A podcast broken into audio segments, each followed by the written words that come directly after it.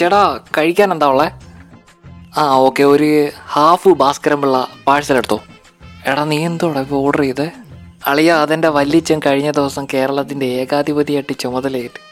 ഈ നാട്ടിൽ നടക്കുന്ന പീഡനങ്ങൾ ആത്മഹത്യകളും സ്ത്രീകൾക്ക് നേരെയുള്ള അതിക്രമങ്ങൾ റോഡിലെ കുഴിയും നാട്ടിലെ പട്ടിയും ഒന്നും കാണാതെ അല്ലെങ്കിൽ ഒന്നും കണ്ടെന്ന് നടിക്കാതെ എന്റെ വല്യച്ഛൻ കുഴിമന്തിയുടെ പേര് മാറ്റണമെന്ന് പറഞ്ഞടാ.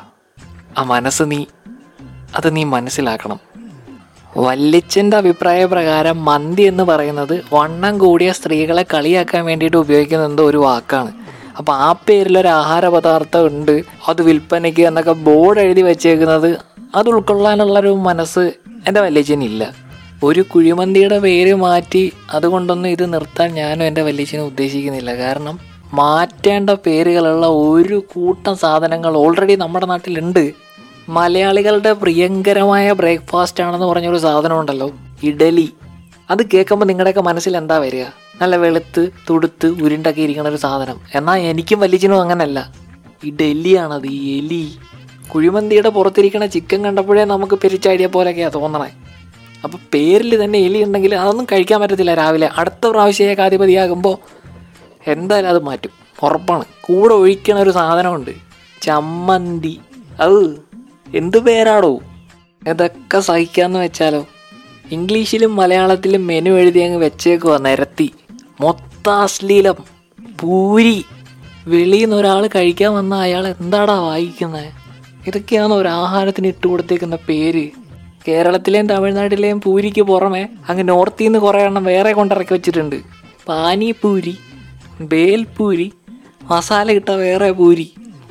ഇതൊക്കെ മാറ്റണം. എന്നാലേ നാട് നന്നാവുള്ളൂ. മലയാള ഭാഷയെ ഇങ്ങനെ വൃത്തിയായിട്ട രീതിയിൽ ആക്കരുത്. പ്രത്യേകിച്ച് നമ്മൾ മലയാളികൾ പുട്ട്. ഇംഗ്ലീഷിൽ എഴുതിയാൽ എന്തായി? കഴിഞ്ഞ ഇന്റർവ്യൂവിൽ ബാസി പറഞ്ഞ പോലെ ആയില്ലേ? പുട്ടിലെ ചോദ്യം. ഇതൊക്കെ മോശമാണ്. അപ്പം. ഓ അശ്ലീലം. തൈര്. എങ്ങനെ നമ്മളിതൊക്കെ അക്സെപ്റ്റ് ചെയ്ത് ജീവിക്കുന്നു എന്നുള്ളതാണ് ഈ നാട്ടിൽ ഇങ്ങനത്തെ ആഹാര ഒക്കെ ആയിട്ട് ഒക്കത്തിന്റെ പേര് മാറ്റണം. കാളൻ ഓലൻ തോരൻ അവിയലെന്ന് അവിഞ്ഞ. അതൊക്കെ മോശമല്ലേ? അതൊക്കെ ആ പേരൊക്കെ കണ്ടിട്ട് എങ്ങനെ അതൊക്കെ കഴിക്കാൻ തോന്നുന്നു ആൾക്കാർക്ക്? മാവിലുണ്ടാകുന്ന പഴം മാങ്ങ തെങ്ങിലുണ്ടാവുന്നത് തേങ്ങ ഒക്കെ. എന്തിനു വേണ്ടിയിട്ടാണ് ഈ കപ്പലണ്ടി എന്ന് പേരിട്ടത്? അണ്ടിപ്പരിപ്പ് കശുവണ്ടി ഒക്കെ മ്ലേച്ഛമായ പദപ്രയോഗങ്ങളല്ലേ? എല്ലാത്തിനെയും ഒഴിവാക്കണം. വലിച്ച ഏകാധിപത്യം അങ്ങോട്ട് ശരിക്കും ഉപയോഗിക്കുക നാട്ടിലെ പീഡനമൊന്നും നമുക്കൊരു പ്രശ്നമല്ല. ഇതിന്റെ ഒക്കെ പേര് നമുക്ക് മാറ്റണം. നമ്മുടെ നാടെന്ന് പറയുന്നത് എല്ലാ ജാതി മതവിശ്വാസികളും ഒരേപോലെ ജീവിക്കുന്ന ഒരു സമൂഹമാണ്. എന്നിട്ടും ഒരു പ്രത്യേക വിഭാഗക്കാർക്ക് വേണ്ടി മാത്രം ഒരു ഭക്ഷണ വിഭവം ഉണ്ടാക്കി ഇറക്കുക. ഷവർമ്മ. വർമ്മമാർ മാത്രം അത് കഴിച്ചാൽ മതി. ബാക്കിയുള്ളവർ തുടരുതല്ലേ? ആഹാരത്തിന് പേരിടുന്നവർ ആരൊക്കെയാണിത് എല്ലാം സഹിക്കാം. പുള്ളിക്കാരന്റെ വിവരമില്ലായ്മ അല്ലെങ്കിൽ ഇന്റർവ്യൂ കൊടുത്തതിന് ഇടയ്ക്കുള്ള ഒരു അക്ഷര പെശക് നാവ് പിഴവ് എന്നൊക്കെ നമുക്ക് വേണമെങ്കിൽ ആശ്വസിക്കാം. പക്ഷേ പുള്ളി അത് ക്ലാരിഫൈ ചെയ്യുന്നുണ്ട്.